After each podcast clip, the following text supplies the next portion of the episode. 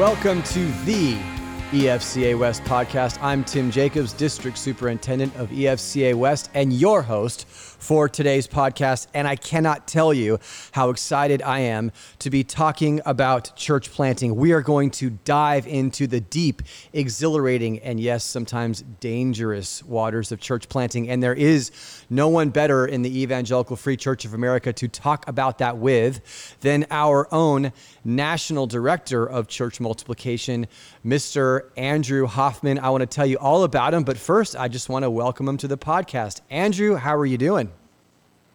Oh, Tim, thank you so much for that welcome. Man, I'm really excited to be here too. I'm so grateful for you, Tim, and just doing this podcast and excited to see all that you're doing in the district since you've started. It's been really a joy for me to witness and, and walk with you. So grateful for you, brother. Excited to chat about church planting today.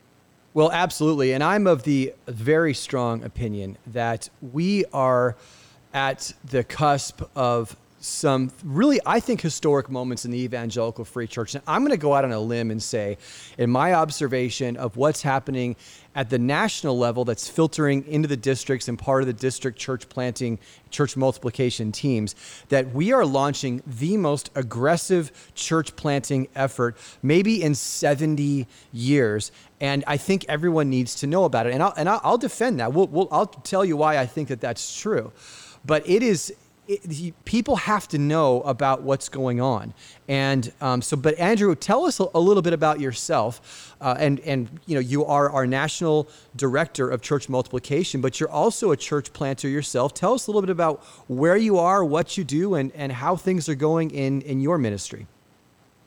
Sure. Yeah. Thanks. So I'm a native Californian and I grew up in San Diego and um, then ended up uh, in the Bay Area church planting 15 years ago. We started a church right on the edge of Berkeley, California, uh, which is an environment, as you probably can imagine, that's uh, somewhat interesting in terms of church planting, very diverse, uh, very densely populated, uh, intellectual crowd. Um, and so we have been you know, by God's grace, uh, leading and and again by His grace, growing a church that reflects uh, many of those dynamics. And you know, I just I love it here. I love the challenge of it. I I, I love uh, pastoring. I love being with people. I love teaching into this particular context, um, as hard as it is at times. And and so, um, just really grateful for that. A number of years back, the district superintendent at the time asked if I would help church planting in our district. And so uh, I was able to be a part of 11 church plants uh, in our area, um, in helping in different ways, coaching and facilitating. And uh, so that was a great experience. That also put me onto the national church multiplication team for the EFCA. And so I spent a number of years uh, on that, first with George Klippenes and then with Jeff Sorvik. And um, then after Jeff Sorvik's tragic uh, passing, um, I was asked uh, to just lead the team to continue what Jeff had started and w- build, building on what George had done. And so that's what I've been doing now for the last couple of years. And so you took this responsibility, and a- after you had planted a church, probably in one of the most difficult areas. I mean, you're you're from there, and you've talked about how much you you you know. You told me one time, and it was so cool. You said, Tim, even if I wasn't a church planter, I would just love living in the in the Bay Area, Berkeley area. That's just kind of who I am, and I, I love that because you love your city, but it's still a very hard place to to bear witness to the gospel of Christ, is it not? Absolutely, and that's why I use the phrase "by God's grace" because there have been so many times when you know, uh, we felt like uh, just the challenges were too great, that the opposition was too great, that the cultural vibe and the coldness towards the gospel was was too much uh, to be able to penetrate. And in each of those moments, God has graciously helped us to retool, and and and and we just keep going. And and even with the pandemic, you know, um, that of course everybody's experiencing that. We're experiencing it in our own unique way as well, and just um, really grateful for the lessons that I've learned. I think in the struggle um, there is a tension there. I resonate on some level with this culture in many ways, but of course, as a Christian, there's going to be a lot of things that I don't resonate with and that, that are that are hard. And yet, I do sense this sort of unshakable call to be here and to be proclaiming the gospel in this place. And and that really comes out of I think initially, you know, it was some youthful zeal, sort of like the challenge of let me try to go to a really difficult place. And then there was a, a holy faith too. You know, I, I know God's big enough to break through in a place like this. And what's happened i would say over the 15 years is, is god has you know removed me somewhat from the youthful zeal in the sense of yeah i can do this give me the greatest challenge and more and more into a sense of dependency. And that's a painful process but as we all know that's a beautiful process. And so i'm really enjoying this season of um, just really waiting on the lord to do what he's going to do. And he keeps doing things he keeps carrying us forward um, for his glory and so grateful to be a part of that yeah, and I think, it, gosh, we could spend a whole hour just talking about that alone. And and I, but it's interesting how it does relate to church planting and and our our efforts here because with EFCA in general. Because on the one hand, you know, I want to say, hey, if you can make it there, you can make it anywhere. But on the other hand, when we talk about the gospel and we talk about what it means to transform a community, at least in Berkeley, those the idols are more uh, obvious and or they're more apparent. They're more the opposition is maybe more in your face whereas other parts of america that seem to in in nominally align themselves with christian values those idols are still there and sometimes they're even harder to break because they're they're not as obvious. And and so it it's an interesting thing. And it but it does go into the fact of and I think a major theme of all of this is that if this is going to happen if we're going to be able to pull this off as the evangelical free church of America we are going to need an army of of young and older inexperienced and experienced but godly passionate brave visionary leaders to do what you did in cities all across America. And, and that's one of the things I think I'm really excited about seeing us do in a way that we've never done before. I, I think that's really true. Um, several things that you said there are absolutely just spot on.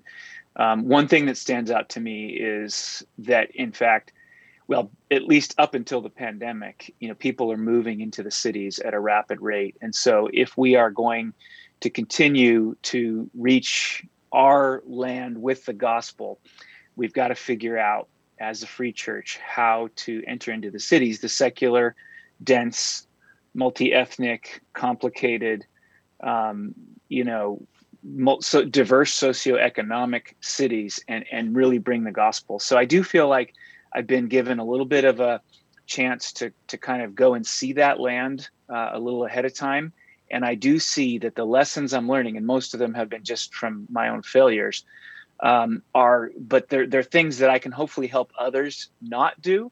Uh, and and so I see God using it. In fact, we have a we have a, a guy, uh, a resident with us right now, who's preparing to plant in Oakland, and that's really a part of our relationship is is me just sharing you know these are the challenges that we faced over these 15 years and and this is what uh, we've learned and um, we're having a collaborative discussion on on how do we do this well in this kind of a setting.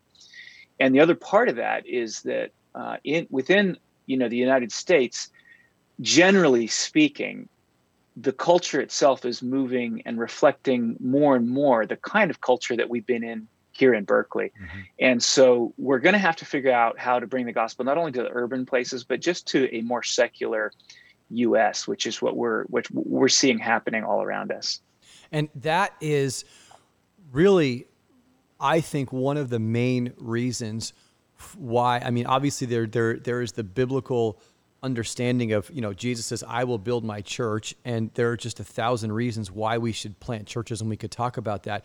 But i think one of the most pragmatic and practical reasons is kind of like you know when you have kids like when i when, when my wife and i we had our, our first child and now we see them grow up we see them there, there's literally a new life cycle. And some of the things that as we are getting older we're looking at the culture going holy cow like how do we handle this? How do we deal with this our kids are just they just grew up in it. So they're like, what's the big deal? You know, I mean, here, give me your phone. I'll, I'll, I'll help you figure out, you know, you don't know what you're doing.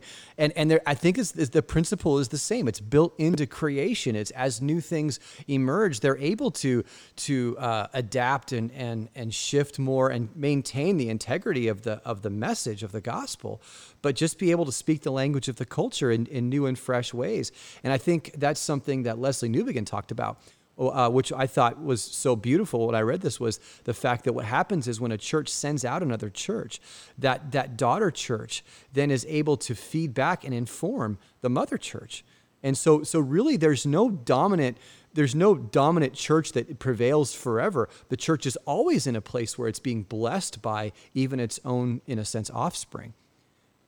Yeah, church planting is is a way for the church to refresh itself, rethink, retool, have sort of a clean palette to be able to think again why we do what we do. And of course, the gospel never changes and the call of Jesus never changes, but the culture around us is constantly shifting. And so, how do we adapt to that and bring that never changing gospel to an ever changing culture? That's one of the key things that church planting brings.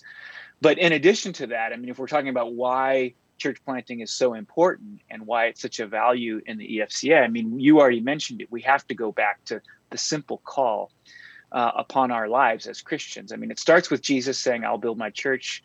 Gates of hell won't prevail against it. So we've, we've got that. He's going to build his church.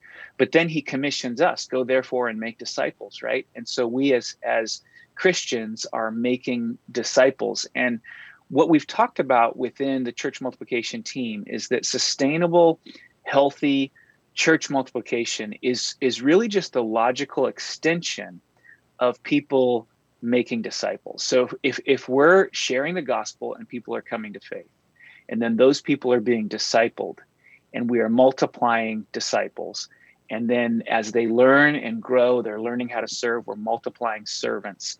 The logical extension of that core work of the gospel is the multiplication of churches. And then that's what you see in the book of Acts that, you know, as there was peace upon the church and then it was built up, Acts 9:31, and then it multiplied.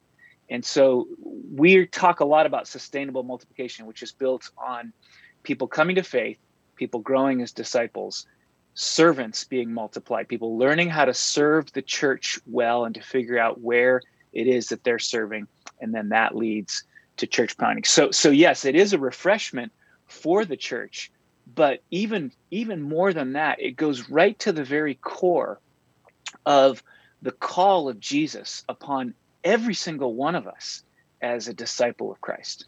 And that, and that's really where the evangelical free church comes in because you know uh, as it's been said uh, these churches didn't plant themselves. They they have not been there you know ad infinitum. They, they were like they, they they showed up or they, they were planted. They didn't just show up. They were planted by, by people. So even when we look at our history, our evangelical free church movement what was a church planting movement. It had to be. Somebody had to start these churches. And so then, Andrew, uh, and we've talked about this a little bit, but evangelical or the church planting is so important to EFCA. Our mission statement is multiplying transformational churches among all people. And I think you know, some of the conversations that that the we've been having is like, well, either either we need to be about that or we need to change our mission statement. I mean, let's just be honest, right? So that's one of the things that we're trying to to do, and that's that's why that's why this is. It's not. This isn't just an option, like you said. It's it's a mandate. We've got to do this. Yeah, yeah, and and uh, you go back to the history of the Free Church, and um, the initial missionaries were were church planters uh, they were sent out to start new churches. And then the other thing about you know the historical roots of our movement is this statement: "Where stands it written?" You know, we're always a people of of the Word, and we go back to the Scripture. And you just simply can't go back to the Scripture time and time again and not come to the conclusion that we should be planting churches because that's that's the work of the gospel that's the work of the church is to multiply itself to grow and so, um, what I love about the Free Church, I do, I love that, you know, our motto, one of our mottos is "Where stands it written?" And even in our congregation, I know that if I can put my finger on the text and say, "Hey, this is where God says this is what we need to be doing," then people w- are more likely than ever to join in. Um, I love that the Free Church and the history church planting in the Free Church goes directly back to the authority of Scripture to the call of Jesus on our lives and to our desire to live in obedience to Christ's command. And I just love that. That motivates me that I can get up every morning and and go about that cuz I know at the end of the day this is this is what Jesus has called us to do. Yes. And so let's talk about what we are doing now. And uh, so there is uh, a church multiplication team that you lead. Tell us about the church multiplication team and tell us why is this unique and special and something that we really haven't seen before, at least in recent decades in the evangelical free church.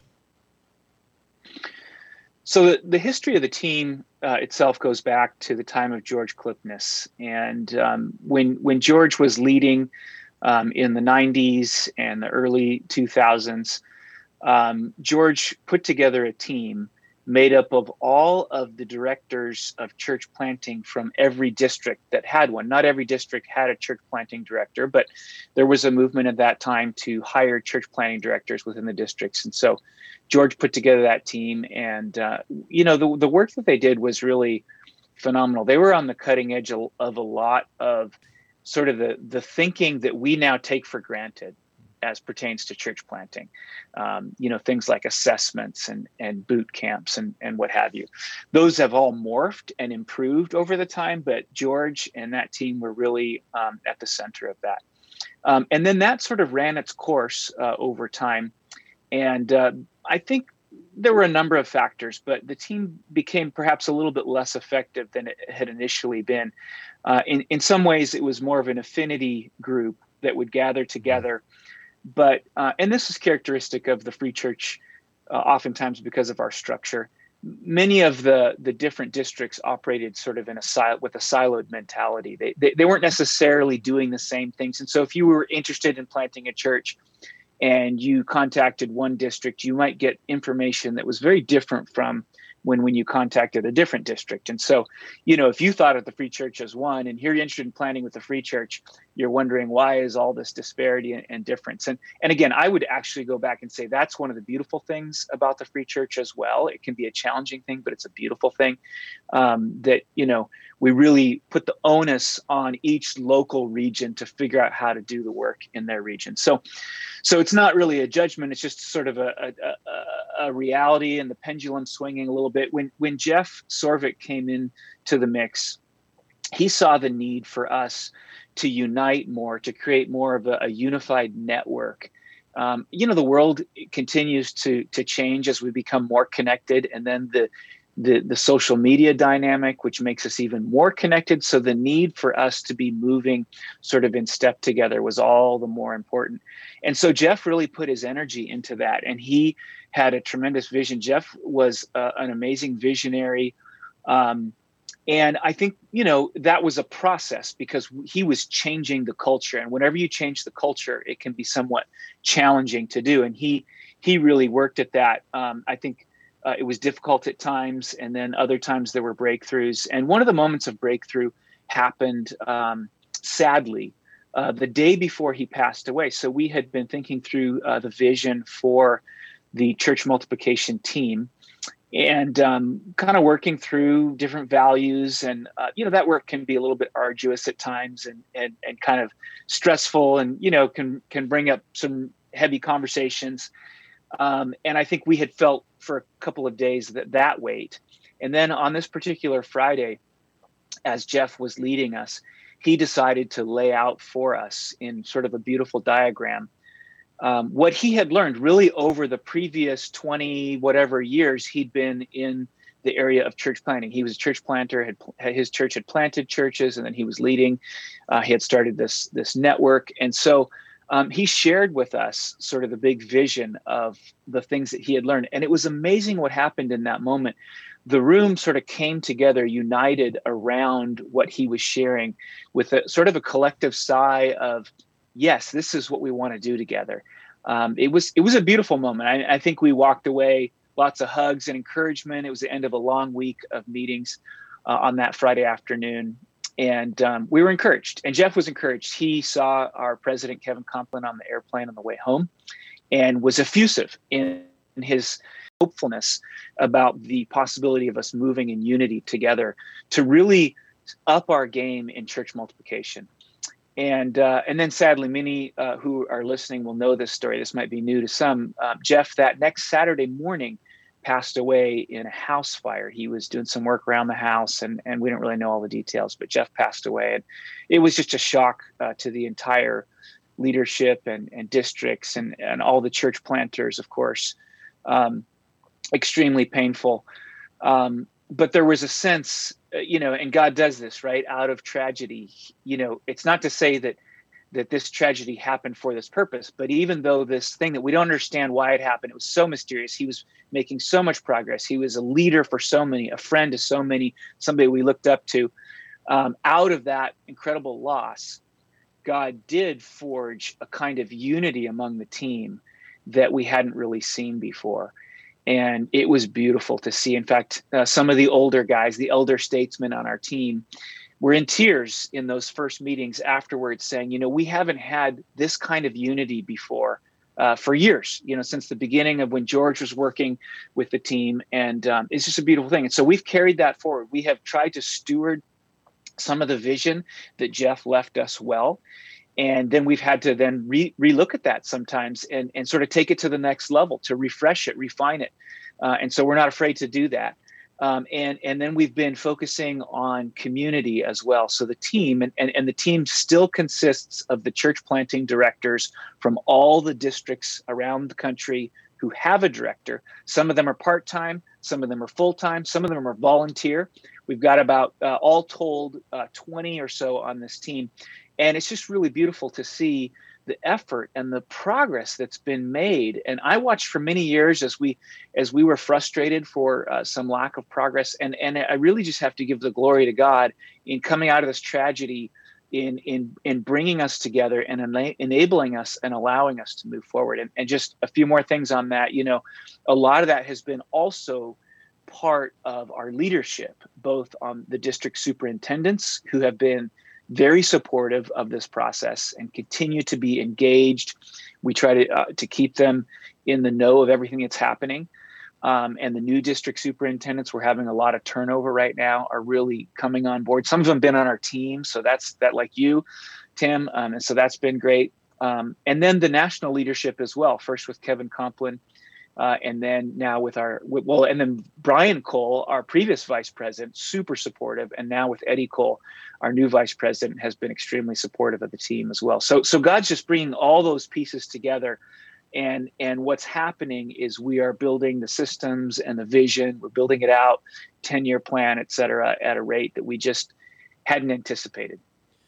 Uh, you just laid that out beautifully, at, uh, because there was so there's so much that has happened uh, in the in the recent past, the last four years or so, and then certainly we can't have a conversation about what God is doing in the church multiplication uh, area of evangelical evangelical free church without talking about George Klippenes.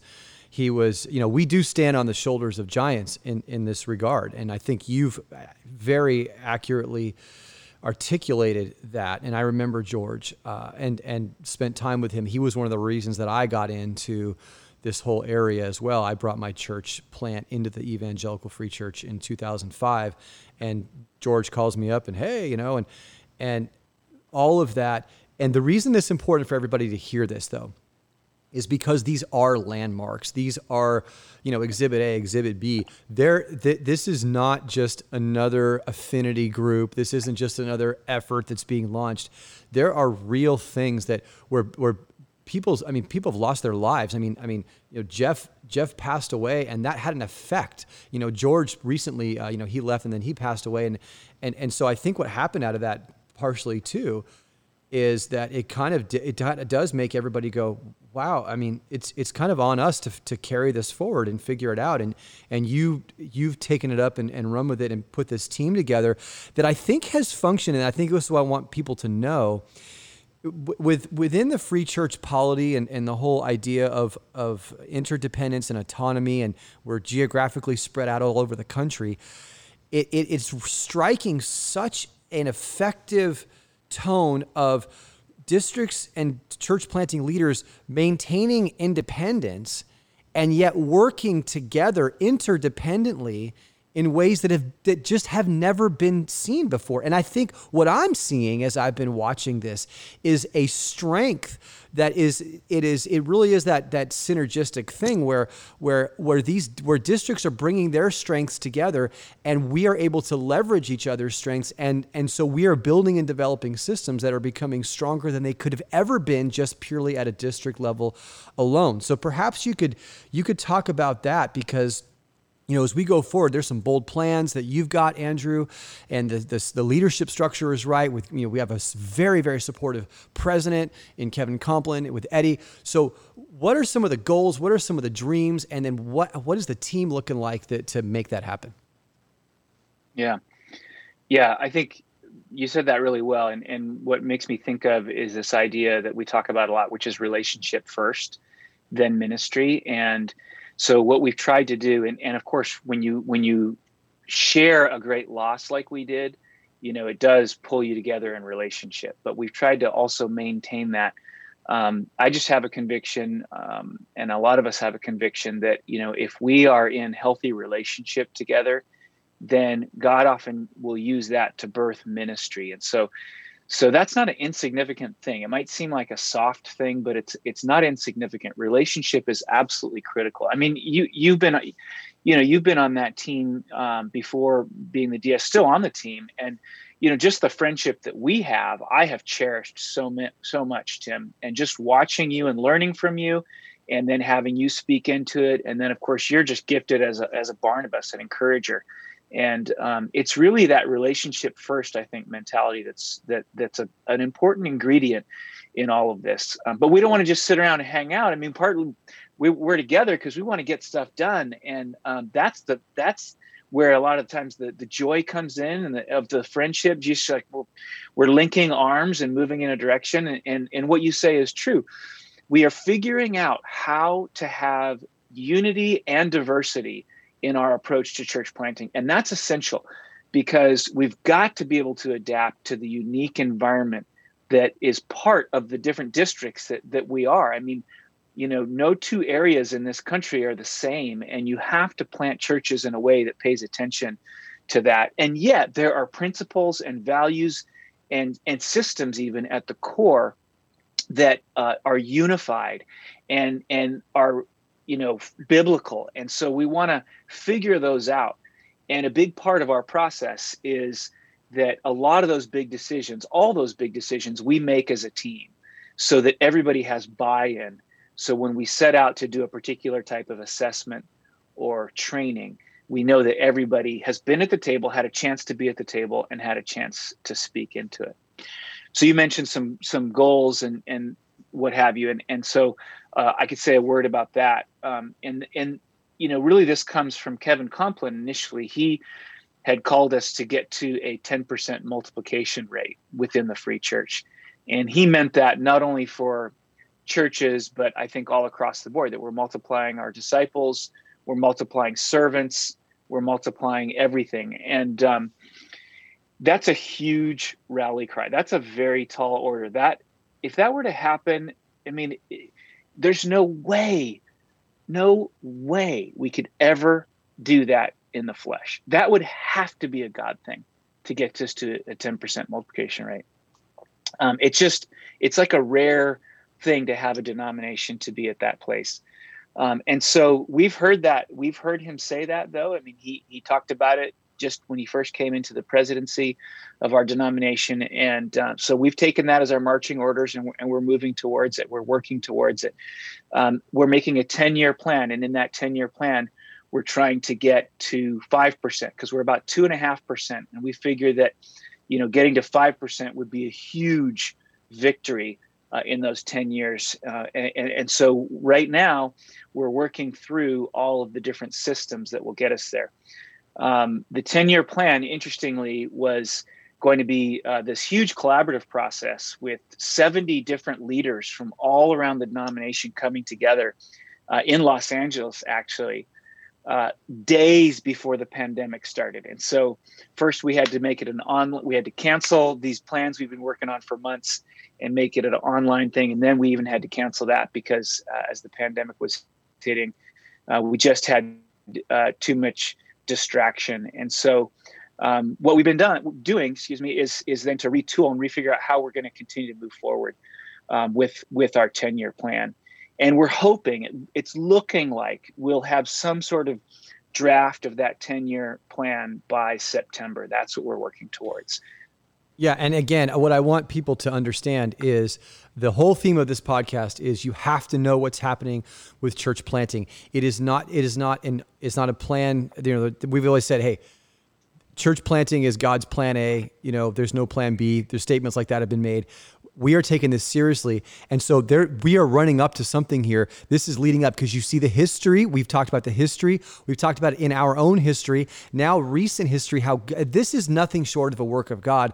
God has brought people together, the right people together, got them around the table from all over the country. And so now what I want you to talk about, Andrew, is we are launching a brand new network that I think is going to be able to do more than we've ever been able to do as Evangelical Free Church. So tell us about this network and what is its purpose and what do we hope to accomplish through it?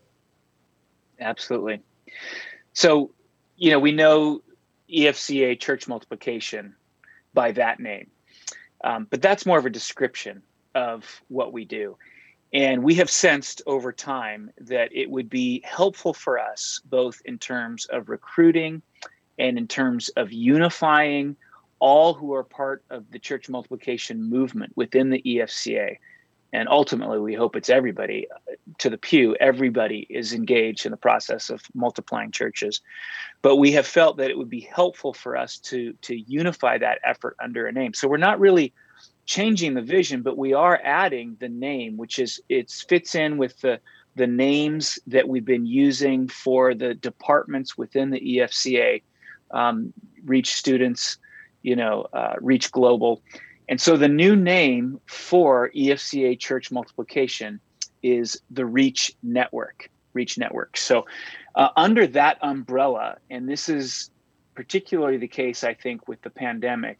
It's going to provide us a way to call everybody together who's in the effort, have a, a collective sense of identity, and then driving into that 10 year plan, which we hope to have finished by the end of September, driving into that 10 year plan to move forward together uh, towards this 10% goal. Um, really seeing the 5% as the first stage uh, in the next uh, 10 years. And so that's that's sort of the, the the the direction that we've got there with that name.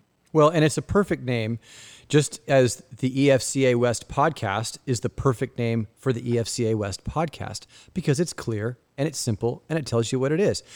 This is perfect because it tells you what it is. We are we are not here to simply maintain, you know, the we for no more shut the door in our in our you know we are here to reach people. We started the conversation by talking about that. I mean we we've got a changing culture and it's changing rapidly. And and we are in the middle of this uh, this pandemic in in in a societal kind of uh, chaos and uprisings happening all over the place, and there's just a lot of angst. The church has a massive void to fill, and the the the time is now. Again, I believe that none of this has happened by accident. That God knew that we were going to have a lot of this upheaval going on in 2020, and so He set the stage several years ago to begin to pull people together. So, Andrew we're, this is a network not just for church planting directors of districts, because why would we tell you about that? This is a network that include everybody, includes churches, all, all evangelical free churches, includes uh, pastors and leaders, and, and people who want to to engage at different levels in a sense too, right? Um, to be able to say, you know, in other words, everyone can do something. So, but tell us about about like who comprises this network. What do you, what do we hope to see, and what like how is this how is this network we're going to work together. Yeah, absolutely. So uh, this is really the team building aspect of it, and um, we want to really see everybody in the EFCA part of the church planting movement, the church multiplication movement, because it's just part of what it means to be a disciple. I mean, if if you're sharing the gospel, then you're in a sense feeding in to the process of church multiplication, and we're all called to share the gospel. Uh, so it, you know, it goes it extends all the way to the edges of our movement. We want to see everybody, Lord willing, taking part and feeling I mean, you know, if you're part of planting a church, let's just say you're part of an established church and you plant a church 10 miles down the road. Every time you drive by that church, you're going to say to yourself, you know what? God used me to help start that work, which is having an eternal impact in the lives of lost people. Uh, that's something worth living for. And, and, and that's not just for pastors, that's not just for denominational leaders, that's for every single one of us followers of Jesus Christ. So, so there are all kinds of ways that people that can get involved. Of course, praying, and I hope this podcast will help people to pray specifically for the things that we're doing, praying for the strategic plan, praying for new church planters like you talked about, praying for churches to get a multiplying mindset, praying for disciples to be made, people come to faith, all kinds of things. We we got to undergird everything that we do with prayer because God only can do this is this is miraculous work. It's eternal work and only God can do it. So people can be involved in that way.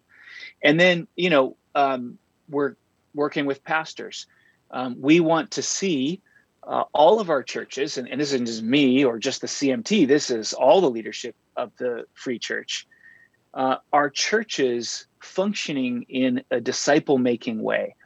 Uh, it's no secret that in the past, you know, we've had we've had churches that have slipped into kind of more of a programmatic mindset, and and and we know what that looks like. You're just sort of juggling the plates, trying to keep all these programs going, and and losing sight of that life on life model that Jesus gave us. Uh, and and so we want to move as much as we can all of our thinking towards more and more better disciple making because that's really the foundation of church planting and so we're getting pastors in the mix with that and working on helping pastors transition if they have maybe stepped into a context where it's more programmatic or even after they've been going for a while and feel like the church programs are starting to take over how do you move it back into more of a disciple making posture? We're structuring to be able to help churches make that transition to walk with pastors through those transitions because it's absolutely crucial to the overall process of multiplying churches and then we've got different systems and i can talk about those if you want me to at some point but but the different systems are also in need of people pastors mm. church planters but not only those people who would be congregation members who might have a counseling background or might have marketing skills we want to involve all those kinds of people god's going to assemble a team to bring their gifts to this effort so that working in unity, we can raise the awareness of the importance of church multiplication. We can let people know that, hey, if God's calling you to multiply a church, you're not going to be alone. You're going to have an entire team of people behind you, supporting you, walking with you. And once we communicate that, I think the doors will open up for people who might be afraid to plant a church right now because they're thinking of it as this crazy pioneering effort where I'm going to be all on my own, uh, all alone. I'm going to sink or swim, you know. But if it's more of a team effort where churches are uniting together, then it's more doable. And and and you don't have to, you know, Jesus sent the disciples out in pairs, and we need to be working together collaboratively as we plant these churches. Um, and, and, and then churches can come together. You know, this I mentioned the resident that we have who's planting in Oakland, but he's primarily doing his residency with us, but he's also doing it with uh, some of the other churches in the area. And I've been so encouraged to see the number of churches that have come together to support this particular planter. Uh, and that's what it takes. It, it takes all of us coming together. And I think when we do join our efforts, we're going to see much greater degree of multiplication than we otherwise would. And so what you're hearing, I mean, are you hearing this? Because what's what's happening is there is a structure that's coming together to support a an effort that is an all play effort. And I think that's what's see I think a lot of churches go, well, you know, church planning isn't our thing. And you know what? They might be they might be right. In other words, they your, your church isn't really in a place where where you could or even should replicate what you have. So so then the question starts to become, well, okay, how do we if we want to plant, then we got to start thinking about how to be healthy so we whatever we plant can be healthy. But even if we're not ready to plant at this point, can what resources do we have now in our church? And i love the fact we are going to need people to help run assessments. And it's not just experts in the field of church planting. It's people who understand who, who understand some psychology who, who maybe have an organizational business background um, who, who, who've been who've been lifers maybe on elder boards or whatever to spot certain things and, and have been part of healthy church teams to say what does a healthy leader look like? And we need help with that. And those people are sitting in the church seats mm. right now now. They're they're they're on the membership rolls, and so mm-hmm. we've got a team of of, of district uh, church planting leaders that's come together and we want to expand that further out and so this network is something that's that's programmed and designed to facilitate that. And I want to say something else too, because again, I made I made a bit of a what might sound hyperbolic statement. You know, this is the biggest effort we've done in decades, but there's a reason why. And Andrew, correct me if I'm wrong on this, because sometimes I hear things and I just run with them in my head.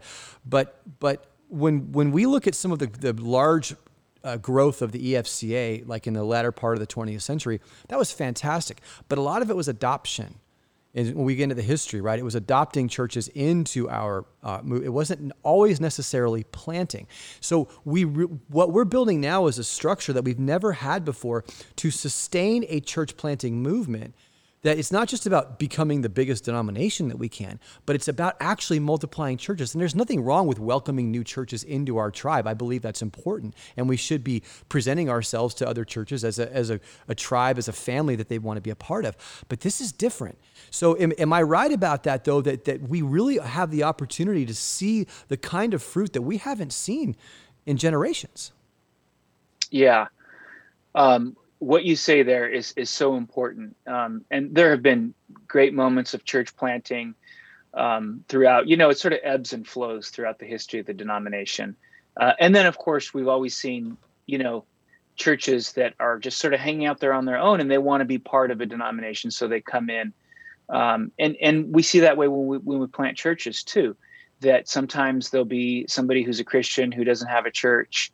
Uh, they just move to the area um, or for some reason they're they're leaving one church and, and coming to another church. And all of that happens. That's just part of the reality of church planting. That's a part of the reality of denomination. But what you say is so important. None of us none of us gets more excited than when a person who is far from god comes to know jesus christ. Like that's an actual eternal shift right and and that's what's exciting i think you're pointing out in in this movement because if if we're going to accomplish this it's going to be that kind of work that's going to have to take place because the pool of christians in the united states has shrunk and is shrinking. And this whole sort of dynamic where you know in a given city we'll just shift people from one church to this new cool church or whatever that's just that's not going to work. We're going to have to do the wonderful and hard work of seeing people come to faith to be to to, to address the difficulties that come with reaching lost people. And that is as you say part of the way that we're tooling is is to be able to plant churches that have that mindset of reaching the lost knowing that there's always going to be some shifting and things happening but but the real joy and the real call is for us to see people coming to faith. Yeah. um, there was one other thing just back on the if i could on the on the other point about getting everybody involved in this process. Uh, we have a church near us and they're helping with this residency that we're doing that's going to lead to a church plant in oakland california and I just love what this pastor, um, his name's Jeff Bruce, and, and what he has done in the process. He basically wrote up, I think it was either a, like a five year plan for their church, which is like a 30 year old church plant, but they haven't planted. and so he wanted to kind of get church planting back into the mix.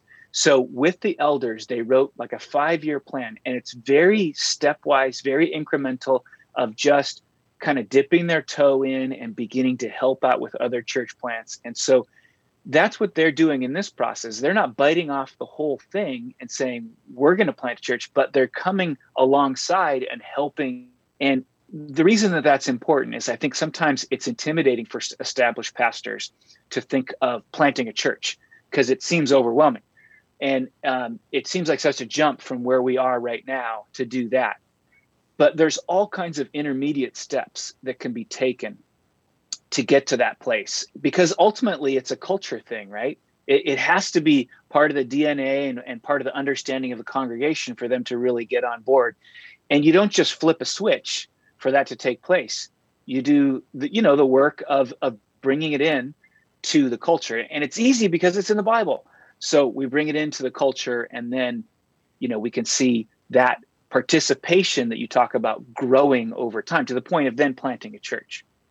Well, and th- this is why this conversation is so important. And I, I wasn't going to say this, and but it needs to be said. We are in the middle of one of the greatest challenges of our lives right now, and I'll tell you why. And th- this may be one of the reasons why everybody listening to this podcast, if you're if you're a, a follower of Jesus Christ, if you're a church leader you really need to take this seriously. And I'm going to tell, I'm going to say something because I absolutely believe it's true. I had a conversation with a, a leader yesterday who I deeply respect, who, who's been around for a long time and sees a lot of, he interacts with tons of other church leaders. And he says, Tim, we're drifting. We're drifting. Our inability to meet, our inability to come together, our inability to engage like we used to, the, the, the average person. Now, there are churches meeting, but there is a drift that's going on. And, and what the, re, the, the reason that is, is important to understand is that we have got to start playing by some different rules than we have been. Our assumptions need to be changing. And we have one of the things I said when we first this pandemic first started and we were gathering some of our pastors, I said, you know, every church right now, guess what? You ready for this? I don't care if you're 100 years old. Guess what? You need to start thinking like a church plant because you're in uncharted waters and you have no idea what's going to happen from one month to the next. And if you think this is just a thing that's going to snap back and things are going to be the way that they were, huh, I got news for you. It's not happening. And so, so Andrew, this I'm telling, I, I don't know how you feel about this because you're still in the seat as a senior pastor, but I'm hearing from more and more guys eh, that are in ministry going, "Hey, listen, we're yeah, our finances might be okay, but we're starting to lose that engagement, and we don't know what to do with it." And yeah. so that this is we are in a very I mean, I believe it's going to be great and God's going to use us, but this is a moment we're having right now.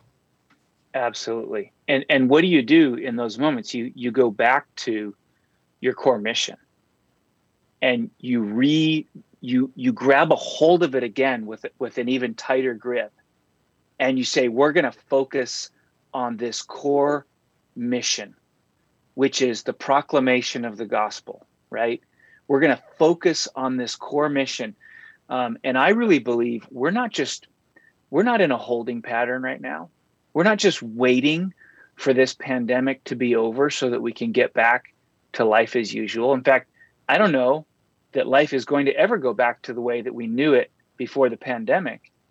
And the passage that keeps coming back to me is in Acts 16 when, you know, Paul and Silas are in the jail and the earthquake happens and if it would have been me in that moment you know i my immediate impulse would have been sweet the door's open how do i get out of here where's which where's the exit sign because i was just in jail and now earthquake has broken me out paul doesn't ask that question he doesn't ask where's the exit sign he asks the question what does jesus want to do with this crazy circumstance i just found myself in they end up staying in the jail. They end up sharing the gospel with people in the jail, sharing sharing the gospel with the with the prison guard. Comes to faith. You know the story. Um, that's kind of the moment that we're in. Uh, what is and, and the question, the key question. This is the lesson that Paul teaches us. The key question is, what does God want to do right now? How does He want to use this completely unexpected, unanticipated, strange, uncomfortable circumstance to further the gospel. Yeah, and when I've been going around as a, a newer uh, superintendent in my role, and I've had the opportunity to preach, and I just I've been saying, hey, listen, I come as a representative of the Evangelical Free Church, and I just want to talk about two words, evangelical and free, because no one knows what they mean. And when I talk about the free part, as I've been going through my own process of ordination and that sort of thing, and kind of reading the history of the Free Church, what's fascinating to me is that our spiritual forefathers and foremothers and ancestors faced a similar situation where the the Protestant church, for example, in Sweden, said, you know, the government said you cannot hold home Bible studies, which is kind of interesting. Um, that seems to be a popular thing. Don't gather um, whenever you want. Um, so that's so that's a, a, challenge, right? And and so the so the early free church people said, listen, we will, we will read the Bible however and whenever we want. And the principle there is is we're not going to do church the way that you are telling us to do church. We're going to do church in a in the way that as you went as you said Andrew, where stands it written? And I think that principle is so important today because if we're not careful, we're going to adopt the same we've adopted the same kind of rules or guidelines or paradigms that the people we ran away from had, which is church needs to be this way. And so believe me, I know that ecclesia means assembly and we have to gather and you know, you know, that's part of it. And I understand that there's the, the physical presence of, you know, and there's a debate about whether to do communion to, you know, if you're not, if you're socially or if you can't meet together. And I understand all of that. But, but Andrew, the churches that we need to plant now have the opportunity to use different methods and means because they don't have anything to change. They're, they're able to invent things. So I want to ask you, what are, are you, what are some of the stories or, or a, maybe an example or two of some church planting that's happening now that is really kind of outside the box and is kind of maybe even testing our understanding of the traditional way that church is done? Are we, are we seeing anything like that right now or is it still kind of too early to tell? Yeah, I, I feel like it's, it's early for me to really answer that question. Although you know you can see shoots of of concepts that are emerging that people are, are latching onto. I mean, certainly, um, you know, uh, we want to be in person together. Um, there is an interesting dynamic that happens when we're online, and that is that people from all over the world can join our gathering, quote unquote, and hear the gospel when they might not otherwise have done so. And so we're seeing some of that take place. Um, we're seeing that locally, and I'm hearing about it um, and and having conversations with people that you know have been awakened to spiritual things by the tragedy of what we're we're all sort of experiencing, whether it be you know the conversation about George Floyd and and, and racism, or it be the pandemic, um, I think the political climate's going to get really heavy for us in the next little while. And so um, lots of conversations will be coming out of that. And, you know, the point isn't that we all land in the same place on, on any of these things necessarily. Um, the point is, you know, that we look at the tumult and say, how is, how is Jesus coming into the mix of this? And how is he going to use it to draw people to himself? Um, and so I think that's that's some of what's happening. You know, I've been really surprised at our church planting resident. I mean, he's got a list. Probably it's probably well over hundred people now, and he moved here during the pandemic. Hmm. And even so, he's been able to gather a list of like a hundred people that he's just praying for. Right? These aren't these aren't hundred people that are committed to the church plant, but he, he's in the earlier stages than that. But just get, he's been able to get to know people um, and we just don't know what God is doing underneath the surface with the kind of anxiety and uncertainty. And so we want to be ready, ready for that. I, I think some of the other things that are happening ha- are in the vein of of disciple making and relationships. You know, um, I think if if the church that we're leading is completely based on that Sunday morning gathering and there's not many relational connections apart from that that's going to that's getting exposed a little bit right now. And the positive uh, thing coming out of that will be maybe a conversation about how do we break down the church a little bit into smaller groups, do a better job of life on life, so that when we're in the midst of this kind of scenario, you know, people aren't just feeling completely lost. They've got relationships to lean into, they've got people to do life with, even though we can't gather as a large group right now, or however you parse that out. Um, so I think those are some of the shoots having to do with disciple making. There's still evangelism going on, and then the whole interesting dynamic of, of the online piece, which, which again, never, never will it supersede human contact. Mm-hmm. It right. can't. That the Bible, you know, it just right. cannot. But how will it ongoing be a layer on top of that in in different ways? That's going to be interesting to see, and we'll probably have lots of opinions on it, and that's fine. But you know, this kind of craziness um, foments it, it spawns innovation, and that's good. Well, and exactly. And I, I love the examples that you gave because you're right. It's too early to tell how all of these are going to play out but but we have young adventurous and i say young i don't mean always just chronologically young but a young mindedness young heartedness.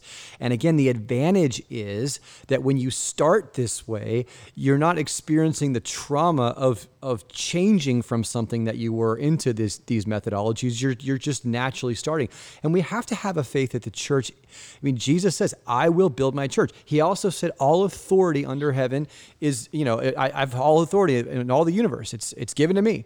And so these things, you know, Berkeley is already already belongs to Jesus, and you knew that when you went to plant. So you look at these these uh, societal, you know, structures that look so intimidating because they're secular and they're so strong and everything else. Yeah, Jesus owns this already. They just don't know it yet. I've got to be the one to tell them, and I leave the results up to God. But we do. We have, um, and I think I think there's other opportunities to think differently bivocational co-vocational opportunities.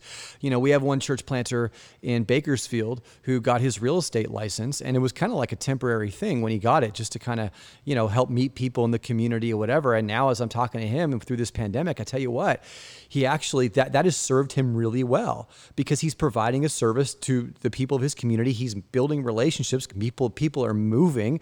You know when they when they move and they they get to know him that's obviously kind of a landmark moment in their life and he has built relationships that way, and it's going to help him sustain what might be a longer process of getting to what you might typically think is your, you know, one of the mill Sunday morning church service, which I still think is great, and we need to encourage that. The gathering is so important, but but it, so he's there, we're thinking creatively about some of these things, maybe adjusting some of our expectations, and that's going to require even looking for different types of leaders, which is another thing I want to drive home too. Andrew, in that if we're going to pull this off, this 5%, and by the way, 5% is big because a lot of denominations are like negative 25%, you know? Uh, it's like, it's like they're happy if they only lost a thousand churches in a year or something like that. So, so we have an aggressive goal, but it's going to require new leaders. And these leaders, by the way, catch this, are going to have to come from our churches. They're going to, you know, they, they come from the harvest in a sense, but the, har- the, the churches get the harvest, right? And then they're going to have, they're not just going to come from seminaries. Where do the seminaries get them? So we, I talked to one guy of another denomination who's a, who's a, a church planning director, and he says, he says, we're finding, we're, we have to, we have to dig back into the high school and junior high ministries of our churches to begin to develop leaders at that level. And largely because the, the pool of available church planners has, has dried up. A lot of them are going to multi sites or other kind of ministries. And so that even that's changed over the years. But Andrew, we got to be developing leaders younger and younger and investing deeper and deeper into who we have, right? Yeah, absolutely. I mean, when I was planting, you know, it was sort of at the time of Acts 29's formation and Mark Driscoll and you know, I'm Gen X, so there was something about our generation that gravitated towards church planting, and it was almost like we wanted the scarier, the scarier the better, you know. Um, and of course, generations change. That's not the mentality of the current generation. Um, much more collaborative, wants to do things in partnership, teamwork uh, and that's great. That's actually healthier, you know, than running off, you know, and, and trying to do something on your own. Um, so I, I, I, definitely appreciate that. Um, and so so we're going to, like you say, have to really um, find these workers from the harvest. Um, we're going to have to really be working, uh, finding them in our churches. We're going to have to be um, developing them from a young age, and then we're going to have to look in a different direction than well i think we've been wanting to look this direction but we're still struggling to kind of shift our gaze and that's the all people's gaze we, we've got to be mm-hmm. recognizing the reality that our country is becoming more and more diverse and that god wants to work in and through in the middle of all of that and he's bringing people into our country or raising up people who maybe are second generation first generation whatever who um, are going to be able to reach the different people groups within the united states and and and or to plant churches that are going to be more than the churches that we've seen in the past and that's another important value you know millennials and the younger generations they they don't understand a context that's not diverse in many respects. I mean, they just that's what they're accustomed to. And so if the church continues to be the the hour of separation in terms of the races, that's just not going to go well. Um, that's going to be a real barrier to our reaching those next generations who when everywhere else they are they're they're interacting with people from all different ethnicities so we really have to you know work hard to find like you say those people who are in our churches and to really nurture them from high school. Yeah, I love that vision. In fact, we're working. Justin Weaver, who's the national director for for uh, youth student ministries, uh, we're working on, on on trying to figure out that exact question. How do we encourage that? Um, but then also the all people's piece and, and, working with Alex Mendez, who is just doing an incredible job. Um, Cosecha is planting Hispanic churches, just amazing. Uh, you've got Alex Rivero there and others in your district who are, who are doing incredible job with all that. And um, we need to pull all that together because it's going to take all of it for us to reach this goal. We have a district superintendent um, for the Eastern District, Cedric Brown, who is the co superintendent with Tony Balsamo. And, and Cedric said something, he made a great observation. He said, in the free church, you know, it seems like we've been really good at the, you know, Jesus, is, Jesus says, you will be my witnesses in Jerusalem, Judea and Samaria and the ends of the earth. We've been good at the ends of the earth. And I, and I see that. I mean, there's just no better uh, denomination to, to really give sacrificially to missions overseas and everything else. Every time I go to a, a church, an EFCA church to speak or to attend or whatever, that's the focus so often, or at least part of it. And, and you know, Jerusalem, I guess, but it's that Judea and Samaria that, that we struggle with. It seems like it's that, it's that, that the other, the other who lives among us. and, and, and that's not always race. I mean that, you know, and you're, you're right there in the, in the, um, in the midst of, of the center of the LGBTQ uh, movement in a sense, in a lot of ways. And it's not enough just to say, well, you know, you're not living your life right. It's it's it's answering all kinds of questions. How are you going to deal with this? And so it's going to require leaders who are going to need to be sensitive to the heart of god and to understand the gospel so well that they'll know how to translate it properly into a variety of contexts. And that's that's the beauty and the challenge and the the depth of church planting. It's it's not just this hey let's go do something entrepreneurial it is really, it lies at the core and the heart of the gospel. And again, we have the reach network, and the reach network is what we are launching. And that's what I want you to hear. EFCA is doing something big, launching the Reach Network. We have a fantastic team, and and you know, uh, again, Andrew, we, we look at guys like Brett Gleason from Great Lakes District, who's just like amazing in the area of, of uh, the training and that kind of thing. And you've got um, Forest, we got St- Scott Sterner from Forest Lakes District, who's helping you. He's part of the part of the national um, leadership team there, and and with Julie working with assessments. So, and for me, I just selfishly in EFCA West, we're like, hey, we're so glad we don't need to reinvent the wheel on all this. This the assessments that are happening now are better than any of the assessments that we've ever done. They're more extensive, they're, they're, they're much more in depth, and they're going to be much more effective. The training has gone from, you know, and again, nothing, we, we, we love the, the week long boot camp, and, and there's still a place for, for that kind of training, but it's now, it's, it's a cohort that goes on over months, right? And so uh, it's, it's relationship based, as you said, and that there's a coaching piece to all that. And it's, it, there's on ramps and on ramps and on ramps that are being developed. And wow, I mean, it's just phenomenal. So that's what the Reach Network is. Andrew, how can if someone's listening to this and say, okay, well, okay, fine, that's great, good information. How can they be? How can they get involved? What can they do? What's the first step? Who's the first phone call or email? Yeah, that's a great question. So uh, on the Free Church website, we've got the links to the people that you need to contact. Uh, man, contact me, uh, andrew.hoffman at efca.org, and, and, I will figure out how to get you connected to the right person, uh, whether that's a pastor wanting to um, get into the work of church multiplication, whether that's somebody in the pew who wants to get involved helping with church multiplication, even praying for church multiplication, whether that's a, a, a pastor who wants to plant a church or a young person who wants to consider a call to church planting. We can field all of that. We want to help with all of that. Point you made, you know, as we face the challenges that are before us ministering in a largely increasingly secular environment. You know, part of what was difficult for me 15 years ago is that I felt very alone in planting a church. In fact, we had to go to a different district to get a coach for me because we hadn't planted any churches in this district for a long time. We didn't have any infrastructure there. And, you know, that took a toll on me personally. Uh, I almost burned out in the, in the first two years. It took a toll on my family. We're still kind of in large ways working through that toll. So I sense that God's call in my life is to help those who are going to come after to be able to plant in a way where they've got the support, they've got a team of people and a larger network, reach network that's going to help them sort through these incredibly complicated issues. You raised a number of them. You know, how do you do ministry in this new environment?